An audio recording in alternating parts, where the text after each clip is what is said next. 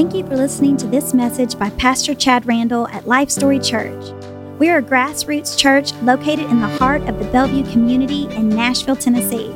Our services are streamed live on Facebook and YouTube every Sunday morning at 10:30 a.m. and Wednesdays 7 p.m. Central Time. We would love for you to join us. Now here's Pastor Chad Randall. Who here wants to hear from God? Anybody? Show of hands, show of emojis, show of amens. Who here wants to hear from God? I know I do. It's a necessary part of my job after all. I, I, pray constantly, God, what do you want me to say to your people? God, what are what are your people going through right now, especially in in this strange time where there's so much uncertainty and people have lost jobs and and, and, and relationships have been more become more difficult because of the quarantine. You know, what do you want me to say to your people? What do you want me to teach your people? I pray that all the time. You can trust that, church. It's an urgent prayer that I have, and I desperately need to hear from Him because I'm your shepherd after all. Because I know that you need to hear from him. I know you need to hear from him. So I say, who here wants to hear from God? Anybody? And every hand in every living room goes up, doesn't it? You know, there have been times in my life that I've just cried out to him. I've cried out to him. I've said, God, what do you want me to do? And I know I'm not alone in that. I say, God, what do you, I've said, God, what do you want me to do with this situation? God, what do you want me to do with this relationship? God, what do you want me to do with this job or this opportunity or, or my life for that matter? So tonight's message is titled uh, simply Waiting on God. Can we see that graphic for you note takers? This is it. This is actually the continuation of a conversation that we started last month you know, oftentimes we might do a sermon series and we may hit it every Sunday and every Wednesday until we're through the sermon series, but then there are other times where we do them in install, installments. Like last year, 2019, I know we did the, the disciple sermon series. We we did that three or four different uh, Sundays, but it was spread out over the entire year. This is kind of this is kind of one of those sermon series, and I think that I think the Lord has been leading me in this way to to present it kind of stretched out because this is a foundational teaching. It's a foundational teaching that we all need to have a good understanding of. Waiting on God. What does that look like in a practical sense? So, you know, a lot of times we teach uh, about about prophecy, and other times we teach about life application, and sometimes they come they come all together. But this is really a, a, a, a foundational message that strikes right at the heart of how we live our lives and the perspective from which we live our lives. God, what do you want me to do? Right? There are no pre, pre, uh, no required parameters for asking this question. You can ask this question, you know, uh, God, what do you want in this situation? God, what do you want me to do with this or that? God, why won't you this or that? There's there's no required parameters for asking this question. When you ask it, uh, you ask it when you're a new believer. You ask it when uh, you're more mature and seasoned in your faith. There is no point in your walk with God that you stop asking the question, God, what do you want me to do? God, what do you want me to do? Psalms chapter 130, uh, verse 5 is kind of going to be a, a foundation verse for us. Can we see that verse? Let's take a look at it. I wait for the Lord. Oh, my soul waits. And in His Word I do hope. Oh, church, it's in His Word that we do hope, isn't it? I wait for the Lord, my soul waits. I've been listening to. Uh, Jonathan Lee's record, uh, Let Them Hear. I put it in the CD player in my car this past week, and I just can't get it out. Every time I turn my car on, I, I, I, I immediately start worshiping. There's a song that I shared yesterday It's uh, called My Soul Cries Out, and if you guys haven't seen it, I encourage you to check uh, to look it up on YouTube or click on the link that I put on my Facebook page yesterday. Uh, the lyrics are they're, they're, they strike to the heart of one who asks this question God, what do you want me to do? You know, they, they strike uh, to the heart of the person that is waiting on God for something, for an answer, for, for divine timing to line up, what it, whatever it is. The, cor- the chorus says to feel, oh, to feel your heart beating in mine and to see your eyes gazing with fire. Oh, my soul cries out. And uh, does, does our soul not cry out for that moment? I wait for the Lord. My soul cries out. My soul waits, says the psalmist. And in his word, I do hope. No matter where you are on your journey, church, he hears you. Whether you're a new believer or a seasoned veteran of this life and walking with Him, there's never a point when we stop asking that question God, what do you want me to do? And I'm telling you, He hears you every time. So, so I've got a subtitle to today's uh, tonight's message. A couple weeks ago, we talked about waiting on God. Tonight, we're talking about waiting on God again, but our subtitle for the message tonight is going to be this. Are you ready? Write this down. God sees you, He hears you, and He uses it all. Oh, church, He uses all of it. Whether you're living for yourself right now or living a life of surrender, whether you've sown the wind and now you're reaping the, the whirlwind, or you've dug your grave and now you're having to lie in it, or if you've grown enough in your faith to finally surrender, He hears you it doesn't matter where you are in that spectrum. If your, your soul cries out wholeheartedly, Yahweh, God, my Father, my Creator, Jesus, why? Why this? Why that? What do you want? What do you want me? From me? Wherever you are, church, He hears you. It seems like early on in our journey in our Christian walk, we tend to ask the question, why God the most? At least that's been the way it was for me. Uh, that was the case for me.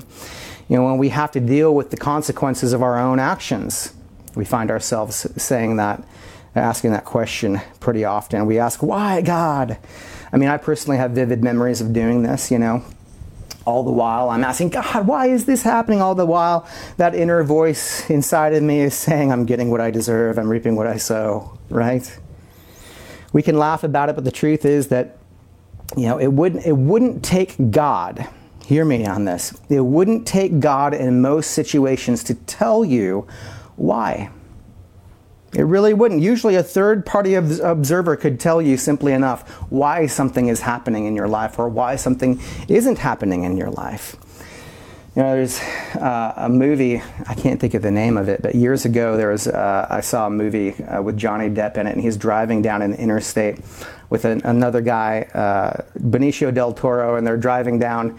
This is years ago, uh, and they're driving down a highway in a convertible, and one of them opens a, a bag or briefcase of money, and all the money flies out.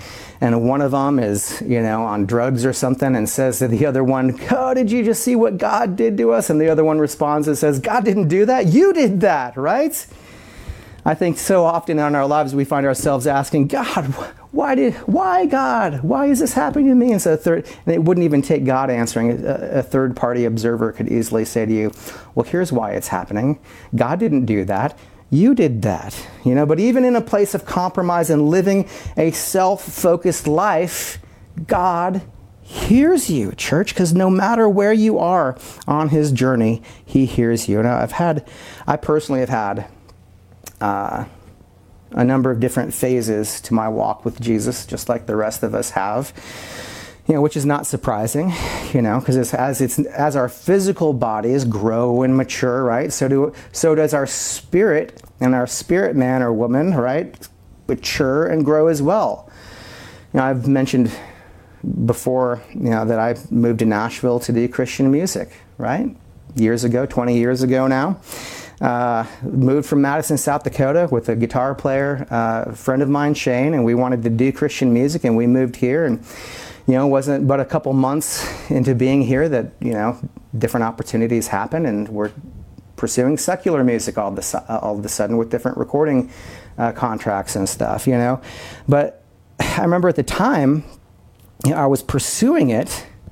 It wasn't just about serving God for me. I like to think it was, but it was about serving God, but it was how I wanted to serve God. Wasn't just about serving God, period. I wanted to serve God at that time in my life. Let, let me get personal here. I wanted to serve God how I wanted to serve God.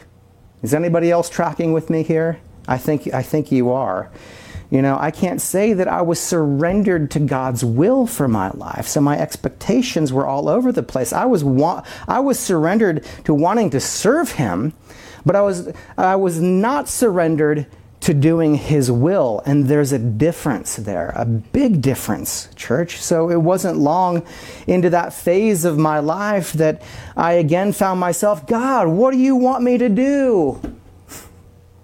I'm here. I'm, I'm trying to do this for you. I'm trying to do something. I'm pursuing Christian music. This is a good thing. Think of all the good things if you'd help me out with a little success here, God, right? But I was trying to serve Him on my terms. Do you hear me here, church? Because I had decided what the answer to that question was already. I had all waiting on God, asking God, why, when, what? I had already decided the answer to that question myself, so my, my frustration would only be prolonged. Because of that, my frustration would only be prolonged. It wasn't so much, it didn't, and here's the thing about it when, when you find yourself in that place, church, it wasn't so much a dead end, but a road without end. Because you can travel down that road for a long time and you can just keep driving and think that you're driving into your destiny, but you're just you're driving nowhere on a road without end because you're not chasing God's will. Even if somehow you formed it in your mind that you're doing it as a service to Him, if you're not surrendered to Him completely, and say, I'll do whatever you want me to do, whenever, however, whatever, you know, mm-mm. But I was ready to reach the promised land. And instead, I was on this road to nowhere. And it just became taxing and taxing and taxing. But God used that phase of my life, all right? He used that phase of my life to teach me something. He used that phase of my life to prepare me, even though I didn't realize it at the time.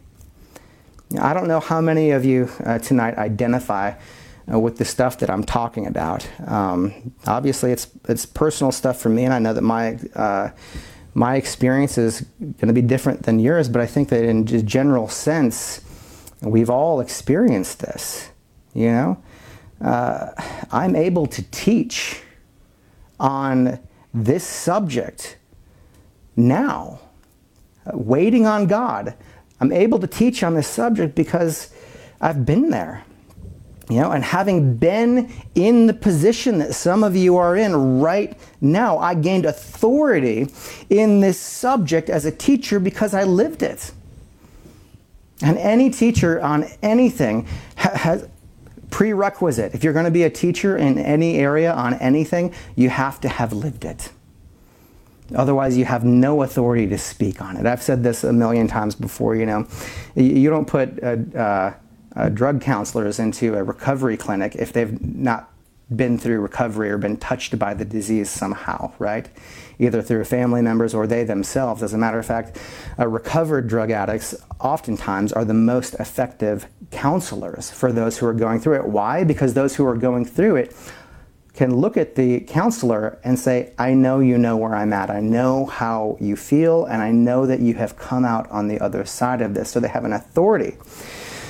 So I can passionately and hopefully convincingly implore all of you not to force your will on God. Are you hearing me? Tonight we're talking about waiting on God. But how many of you are just waiting on God to do what you want Him to do? What you want Him to do, not necessarily what He wants you to do. I can speak on this because it's real to me. Too many people, church, too many people decide for themselves what God wants them to do, and then they hold anger or they hold hurt against God when those dreams don't come to pass. Or worse, they feel that God hasn't heard them at all. Or God hasn't seen them. Or worse yet, that God doesn't love them. You know, in the Facebook uh, uh, advertisement post for this message today, I said, you know, I said, have you. Uh, let me look it up real quick. I said, Have you ever asked God Here we go. I'm going to pull it up right now because I can.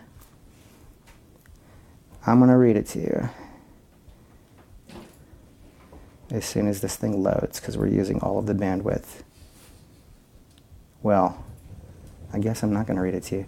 In the uh, in the in that moment though, I, in the the Facebook advertisement for tonight, I said, "Have you asked God?" Uh, uh, uh why? Are you waiting on God? I'm paraphrasing here. Somebody can comment on the thread. Have, have, you, have you been waiting on God, but you feel like He just doesn't even hear you? So many people are in that position, and I have been in that position. But I was never in that position because God put me in that position. I was in that position because I put myself in that position. You hear me here? With wrong expectations for how God works. You know, you don't just get to pick something and then tell God that if He blesses it, that you're going to uh, uh, do great things with that to, to build his kingdom or to tell people about Jesus. And then when he doesn't bless it, be upset with God. Do you hear me here, church? This is such an important piece to understanding why God may seem to be silent to you when you're crying out. Oh, my soul is crying out. My goodness, too many people decide for themselves what God wants them to do, and then they hold anger or hurt against God when that dream doesn't come to pass. When in the, the reality, when in reality, the problem is that we are dreaming too small, or our vision is too narrow. Or maybe our vision is even misplaced. Maybe God has created you and gifted you to do some things that you don't, you're not even aware yet that you have that gifting. Amber used to tell me all the time that I was supposed to be a pastor, I was supposed to be a teacher, and I'd always tell her, no way. You know, I, my dad was in ministry growing up, and I see what pastors have to go through and yeah no i don't have i don't have that i don't have it in me to do that is what i thought right and then years go by, and God has t- taught me many different things through the stories I just told about, you know, the road to nowhere with with music and dreams that I'm putting on God and everything else, and and through a, a series of circumstances, I find myself pastoring. Right years later, and Amber always likes to say it's like you've had five dollars in your back pocket or in, in, in a in a jacket pocket that you hadn't worn since last year. You put it on, you're like, oh, great, right?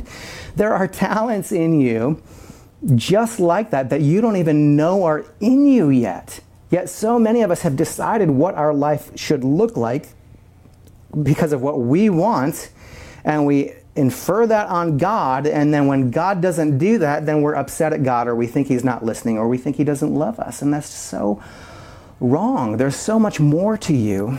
You have so much more inside of you, and God wants to use you and do things with you that you perhaps have never even imagined He would or could. Church. Mm. Talk about uh, people's dreams being misplaced. I mean, we've all seen the American Idol stuff, right? Haven't we? Or all the different singing shows they have now, or America's Got Talent, or when I remember when. Do you guys remember when the American Idol uh, show first came out? And the first half of the show, at least, was just people who would come in for the audition, and they were horrible. But it the intention of showing that was so everybody could laugh at how horrible they were because these people thought that they were wonderful, right? Because they maybe always sang for their mom or grandma or somebody, and mom or grandma would always say, Oh, Hercules, right? They'd say, You're wonderful, you're the best thing ever. And then they go to do a professional audition and they're terrible, but they, they so believe that they're wonderful that surely all of the judges must be just must be wrong or must be out to get them or whatnot, right? We've we've seen people who have a misplaced conception of what they're called to do in life. Obviously, if you're tone deaf, you're not called to be a singer, right? You know, how many people? How about this? How many people? How many people uh, pray to win the lottery? I mean, they pray and they pray and they pray, oh God, if you'll just let me win the lottery, then you know what? You know I'll tithe, but you know what? More than 10, I'll give 20%, not even 10% to the church, right? They pray. Do you know how many people have prayed over a lottery ticket?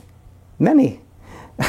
Do you know that 70% of all people that hit it big in the lottery go broke? 70%. Church God doesn't want to just meet the need, He wants to overcome the need. Do you hear me? He doesn't want to give you what you want, He wants to give you what you need, and that's everything. If you're a note taker, write this down. We're about to jump into uh, uh, 1 Samuel chapter 17. Uh, it's a wonderful example of what we're talking about tonight. But I want you to write that down if you're taking notes. God doesn't want to give you just what you want. He wants to give you what you need because he wants to overcome the need, not just meet it. Church, you've heard the saying a thousand times, right? That you can give a man a fish, right? What'll he do? He'll fish for a day. Teach a man to fish, though, and what? You'll feed him for a lifetime. Chinese proverb, right? You've got to know that God will use all of this. Everything that you've been through, everything, you're sitting there waiting on God and you're praying, you're praying. I'm telling you, He's going to use it if you'll let Him. Even, even if you have been, your, your hopes and dreams have been misplaced and you've been praying out of turn, because of it, praying for something that, that you don't need, or God, God wants, because God has got something better or wants to use you for something else that'll be far more rewarding, even if, even if that's the position that you have found yourself in, God is still going to use, He's still going to use your experiences in, in, in, in the suffering of the waiting to minister to His children through you. There's a quote. I love this quote. Can we see this? I've actually put it on a tile for us tonight. I saw, uh, saw this quote about God's timing. I just think it's perfect. Can we see that? Trust in God's timing. It's better to wait a while and have things fall into place than to rush and have things fall apart. And how many people's lives are falling apart because they're trying to cram everything in the way they think their life is supposed to be or the way they think their life is supposed to look. They're supposed to have the big house, the nice, best cars, the best furniture, the best schools for the kids, the best everything. How many people are trying to cram everything into this and coming up with a hodgepodge of a life that by the time they sit back and look at it, they feel emptied by it rather than fulfilled by it, church? Mm, trust in God's timing because it is better to wait a while and have things fall into place than to rush and have things fall apart. You know, I have said this to Amber before. I just thank God.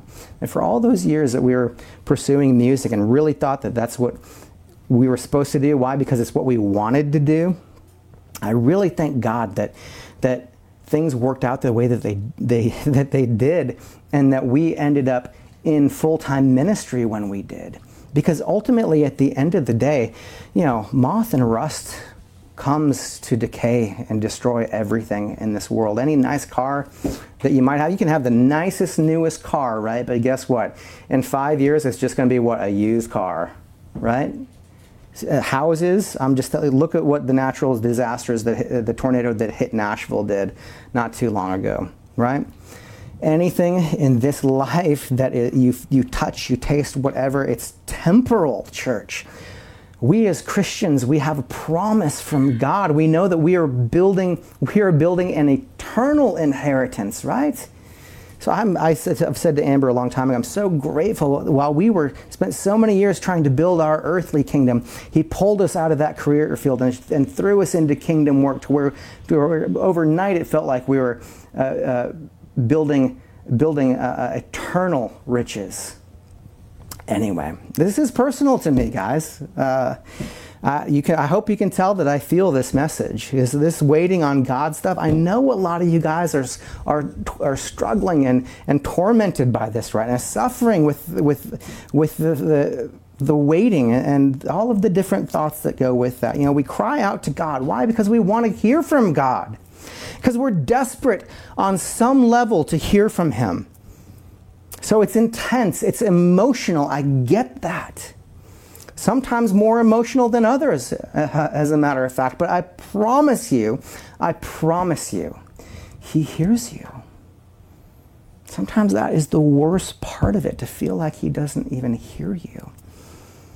You know, you don't have to hear from him audibly to hear from him, though. You know, in the Old Testament, God would send prophets to teach and instruct to his people, but now we have the Holy Spirit, and the Holy Spirit teaches and instructs us all personally and intimately, spiritually. You know, I've said this, I said this last time we talked about this last month, you know, I referenced the, the roads of Rome being built, and I don't think I'll ever stop referencing that. You know, the people of Israel thought had to come up, start coming up with all these different guesses and ideas why all of a sudden no prophets were coming. For 400 years, from the close of the Old Testament to when Jesus came, God stopped speaking through prophets. And he was silent, and everybody came up with different ideas why, why that was. You know, the Pharisees had one idea, the Sadducees believed that, well, I guess God just must be done, and this is all there is to life, and when we die, we turn to dust, and that's the end of it. No afterlife, where the Pharisees obviously believed in afterlife and angels. So they had back and forths about that. They, they were trying to figure out why did God just stop talking? Because they were used to him speaking audibly through his prophets, but suddenly he stopped.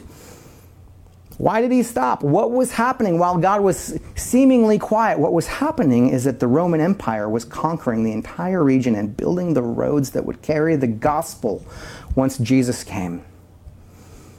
You might think that God is silent right now, but I'm telling you, He's building the roads, likely. And oftentimes it's us that need to get out of the way. Oftentimes He is just waiting for us to surrender our will and lay down our plans so he can put his will and his plan into action. Mm-mm-mm. So I mentioned 1 Samuel uh, chapter 17, uh, verse 12 through 16. Man, I feel like at this point, though, I need to say, let's just take a break for this commercial message. Um, that took a lot out of me. let's open our Bibles. We'll, we'll take a minute. I'll let you flip some pages. Do we hear the, the thin Bible pages flipping? Andrew, we need to get a sound effect of Bible pages just flipping. Right? That'd be good. I want to take a look at David's early story. Yes, that David, King David. I want to take a look at his early story because I think it's a wonderful example to us of what it looks like to wait. So let, we're going to begin uh, verse 12 through 16. Let's go ahead and read. Now, David was the son of Ephratite, of an Ephratite named Jesse, who was from Bethlehem in Judah. Jesse had eight sons, and in Saul's time he was very old. Jesse's 13 or three oldest, verse 13, Jesse's three oldest sons had followed Saul to war. The firstborn was Eliab, the second Abinadab, and the third Shammah. David was the youngest. The three oldest followed Saul. Verse 15. But David went back and forth from Saul to tend his father's sheep at Bethlehem. For 40 days, verse 16, for 40 days, the Philistine, the Philistine, any guesses who that might be? Uh, Eva, Sage, any guesses? Who's the Philistine? the Philistine came forward, and every morning and evening, and he took his stand. Let's just stop right there. Look at David. He's a young man. He is all the action and all the excitement is out on the battlefield, right? An intense standoff is going on at that very moment. You know, I can, I can tell you where my kids would want to be, okay? And, and where I would have wanted to be as a young man. I'd want to be in the middle of the action, all right? Uh, the battlefield. I'd be want to I'd want to be watching it all happen. Right? Can you imagine the army and enemy armies here? Your army is marched out. They're you know, the Philistine is coming forward every morning to take his stand. Come on, right? So uh, I know I know where I would want to be. Yet where was David? He was in the field, right? With the sheep. As we'll find out as we read, uh, he certainly felt as though he had something to offer to the cause. So I imagine, with that in mind, that he felt stuck. How many of us have felt stuck in our current situations before? Anybody? Stuck in, in, a, in a, job, in employment, in a situation. Uh, shoot, I've been there many times. I've been stuck on unemployment before, right? You felt as though you had more to offer the world, even, right? It's not even about a job. You felt like you had more to offer God. Feeling as though you're not living up to your full potential, maybe. Fe- feeling as though you're not even being given the opportunity to do so or the opportunity that you deserve. Feeling that you're not walking in the fullness of your destiny. Has anybody felt like that before? Somebody type amen, all right? Somebody help me out here. I have felt that way, that is for sure. Uh, 1 Samuel, let's keep reading 17, 25 through 28, or actually 25 through 31. Now the Israelites had been saying, Do you see how this man keeps coming out? He comes out to defy Israel. The king will give great wealth to the man who kills him. He will also give him his daughter in marriage and will exempt his family from taxes in Israel. My, that'd be That'd be a good one. Verse 26 David asked the men standing near him, What will be done for the man who kills this Philistine and removes this disgrace from Israel? I love it. This disgrace.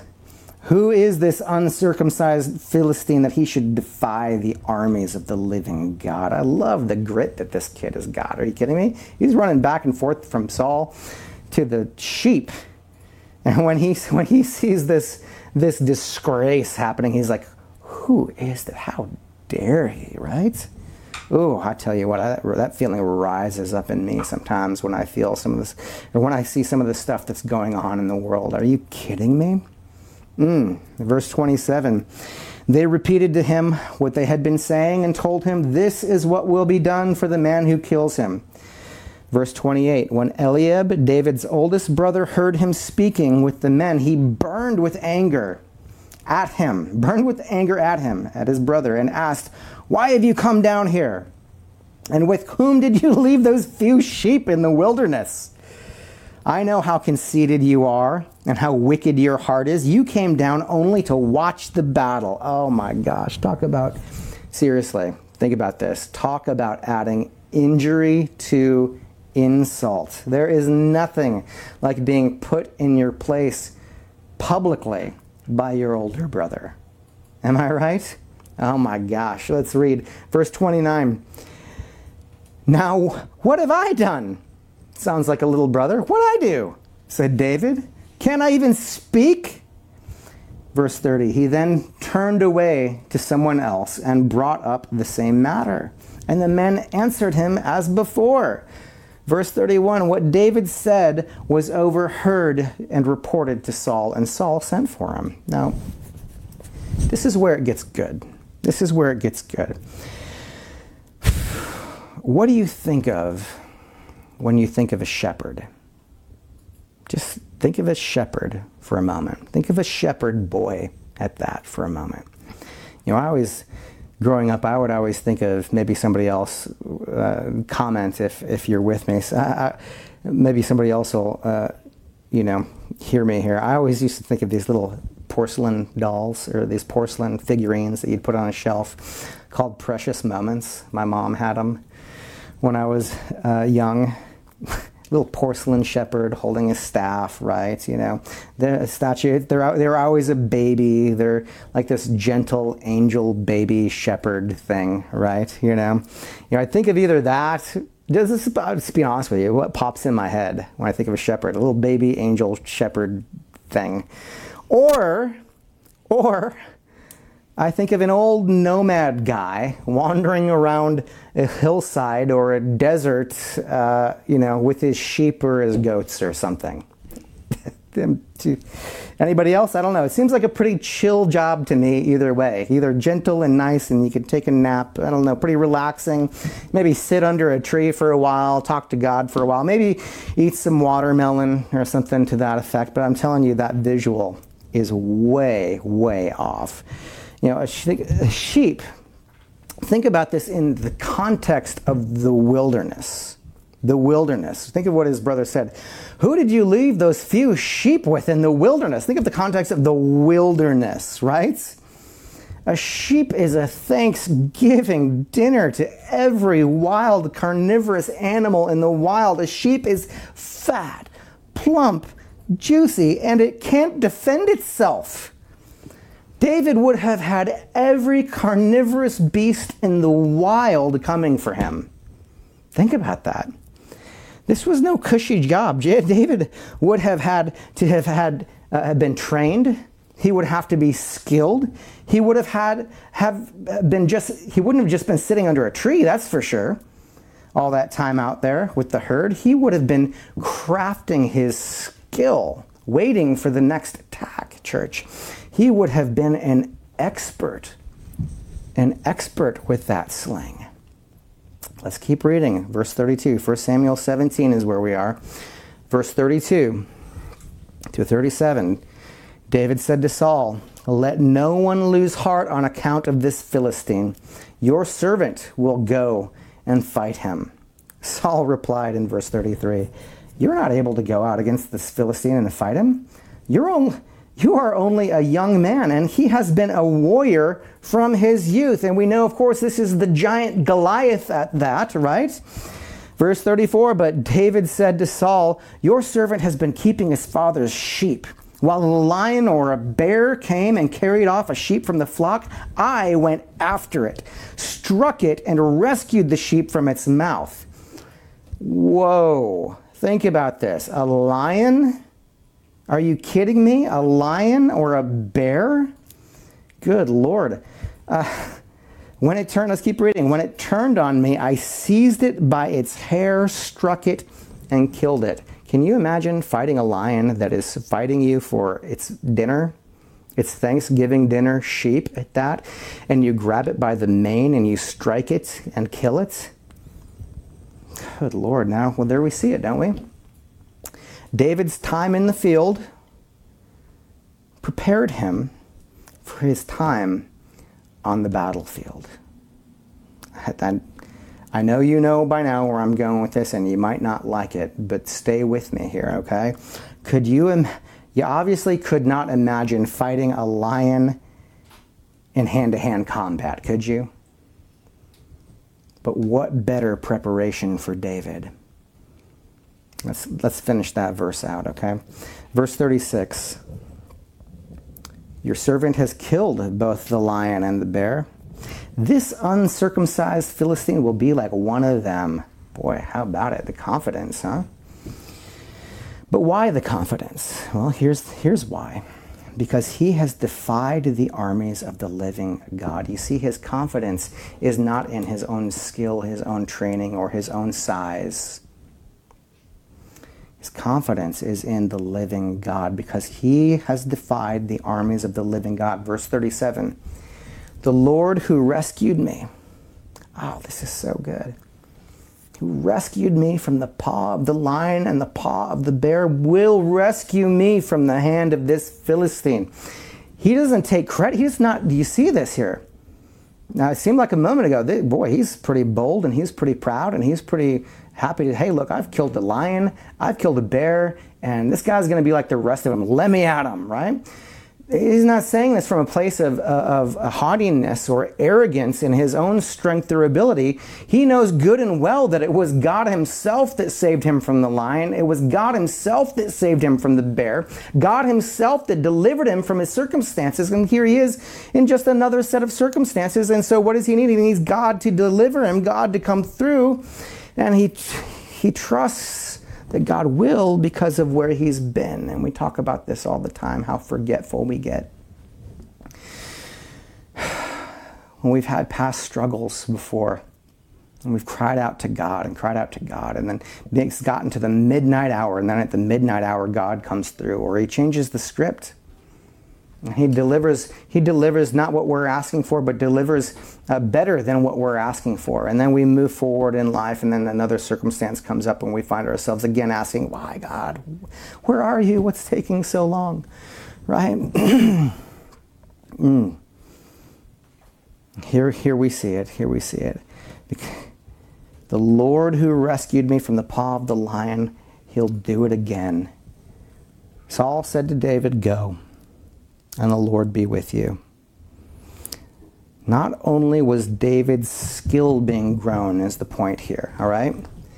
Are you identifying with this yet? Not only was David's skill being grown on the, in the countryside, on the hillside, but his faith was being grown in that field. God sees you, church.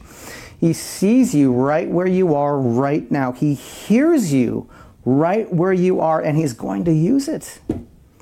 You're learning, you're growing. You'll never have this opportunity again to, to grow your faith. I'm telling you, I, I, I say this frequently. I'll never stop saying it frequently. This lifetime, this 80 to 90 years, if you're lucky, if you live a full life, is a teardrop in the ocean of eternity. And you know what? Once you're in eternity, once you look at Jesus and you're gazing in those eyes filled with fire, Oh, church, once you're there and we're in our transfigured bodies where there's no more sickness, there's no more death, there's no more sadness, He'll wipe away every tear. Once we're there, we'll never have an opportunity again to believe without seeing. We'll, we'll never have an opportunity to grow our faith like we do now, to build an eternal inheritance like we do now. Mm-mm church. He'll use it all if you'll let Him. Everything that's frustrating you, everything that's fighting you, everything that you're facing, whatever phases of life that you're in, He will use it. Mm. You know, I, I've shared a lot about me tonight, right? Because this message is personal to me. I feel like I have authority to speak on the matter. You know, uh, years ago, uh, we tried to do the music thing, right? We had publishing contracts, but it really just wasn't going anywhere. We kept, didn't mean we didn't keep driving, but it seemed like there never seemed to be the destination of what we had envisioned the destination to be. So, you know, I took other jobs. I waited tables. You know, I worked in a call center. You know, I'll never forget was working in a call center. I worked in a call center for three years. You know, was, had an awesome opportunity to manage people and everything else. You know, I would have never in a million years thought it would have anything to do with my purpose and destiny in life. But you know, when I was managing a call center, I learned administration. I learned leadership skills. I learned how to do conflict management. I learned uh, an, incredibly a lot about. I wrote an HR manual for our company. I mean, I'd learned all of these these tools that I currently use now. like you can't be a pastor and not have administrational skills and leadership skills and con- and conflict resolution and and vision planning and all of that stuff. You can't do what I do now without those skills. And I got those skills working at what I thought was a dead end job that would never get me to where I had planned to go. If God would only but bless me and open that door. You know? Waiting tables. That was that was more of the same, but I would say that was even worse than running the call center. I was desperate for more in life, making way less money too. But you know what? I learned boldness in that restaurant. I learned how to be a pastor in that restaurant. I learned how to be a pastor in that call center. And when people found out I was a worship leader, man, they had a lot of questions for me. You're a worship leader. Oh, you're a religious guy. What about Darwin? Hmm? What about gay marriage? What about this? What about that? I learned real quick that I better know what I believe, and not only what I believe, but why I believe it. And, you know, because no canned answers work very well out in the world. When people are asking questions and they mean it because they want, they, they want the truth. Are you prepared to give them the truth? I'm telling you, church. I learned to be a pastor waiting tables. I learned to be a pastor running a call center. God used each phase of my life, and I had no idea at the time that He was. I, as a matter of fact, in each phase, I was incredibly frustrated and did not understand why He wouldn't just open the windows of heaven and bless the thing that I was asking him to bless because I had fully explained to him why this was a good deal for both him and I. Oh, that's not the position we want to be in, church. It's not. Be honest with yourself. Is that a position that you are in? Mm-mm-mm. Sometimes the answer isn't to quit your job. Sometimes He's got you in that job. Sometimes He's got you in that job and the, the new opportunity hasn't come yet because you're strategically learning something there for the next phase of your life. Can you surrender to that and be okay with that? Or do you think that God doesn't hear you? Or do you think that God is silent? Or are you going to be mad at God because He's not blessing your plans or how you think you should look, how you think it should look? My goodness. He sees you, He hears you, and He'll use it all. Everything that you're going through, everything that you're learning right here, right now, while you're waiting for Him, He'll use it all if you'll let Him. He's making you get this now. Come on now. We're going to close up here. But get this He is making you into who you're going to be for an eternity. That's what this whole life is about. You are born here, created here in your mother's womb. You are knit together, a spiritual, eternal being made with spiritual hands in your mother's womb. Physically and spiritually knit together here. You were born. Either you weren't a soul in heaven and then placed in a baby like the Mormons believe. No, you were made here you're in the mother's womb, metaphorically, so to speak. We're going to be birthed eternally sometime soon, maybe sooner than a lot of people think. Mm. He's making you into who you're going to be for an eternity right now, and you'll never get this opportunity again. And we touched on this last week when we talked about suffering, didn't we? Why suffering? You'll never get this chance again to believe without seeing, to trust in a, in a knowledge, trust in a knowledge that passes beyond understanding. Can you wrap your mind around that? Knowledge, but it passes beyond understanding. And I'm going to trust in that. Holy cow. That's what he'll give you knowledge that passes beyond. Like it doesn't make sense, but I know it. I know the truth and I see the truth and I understand spiritual things. And when, when there's no logical reason I should, but the Holy Spirit has revealed it to me. God Himself has revealed it to me. Church, let's close on uh, Psalm where we began, Psalm chapter uh, 130, verse 5, and let's pray. I wait for the Lord. Oh, my soul waits and in his word I do hope. Will you with me right now where you are say this out loud? Say this out loud. I wait for the Lord. My soul waits. And in his word I do hope. Let that be the prayer of your heart tonight, church. With every eye closed and every head bowed, we're so glad that you're with us tonight. We're going to continue this conversation, by the way, uh, in the next week or so. Uh, every head uh, bowed, every eye closed. Let's pray tonight. Heavenly Father, in the name of Jesus, Lord, we thank you for who you are. We thank you for your word, Lord. We thank you, Lord Jesus, that you comfort us, that you come alongside the brokenhearted. We thank you that your promises are true, God. Lord, we reject false doctrine. We reject false promises that false teachers have made to us, Father. And we rely on your word, Father, and we trust in your word, the truth that is in your word, God. I ask that you'd see your people who've been waiting tonight, who may be broken-hearted by the waiting, God. That you'd open their eyes, Father. That you'd speak to their hearts, God. Perhaps some of them, you've been waiting on them and it's the other way around. You've been waiting on them to get this perspective. I pray that they receive it tonight, God. They lay down their will and say, and say, as Jesus, you told us in the Lord's Prayer, not my will, but your will be done. Your will be done on earth as it is in heaven. Let it be so. Let that be the posture of our hearts, God. That we be focused on building your kingdom, not our own little kingdoms here, God, where moth and rust will decay, God, but your kingdom, Jesus.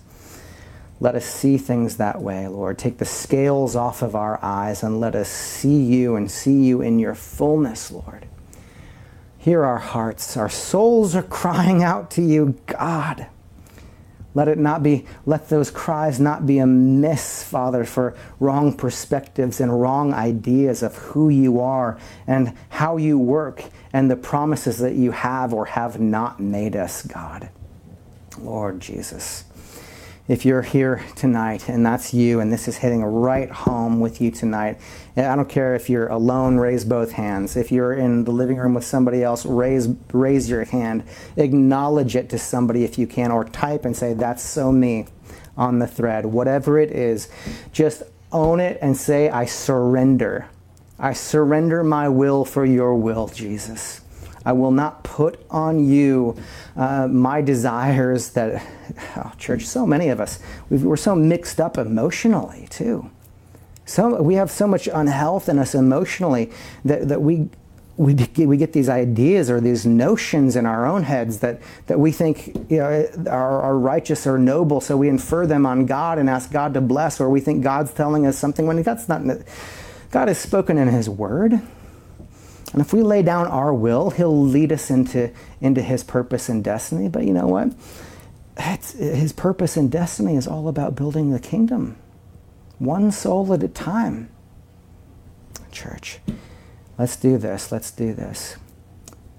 If you've never given your heart to Jesus Christ, or maybe maybe this is maybe you thought you had, but you realize, you know what? I've had this idea of God and it's been all wrong and you want to say a prayer of rededication, let's do that. Let's pray right now. If that's you, raise your hand. Let's pray.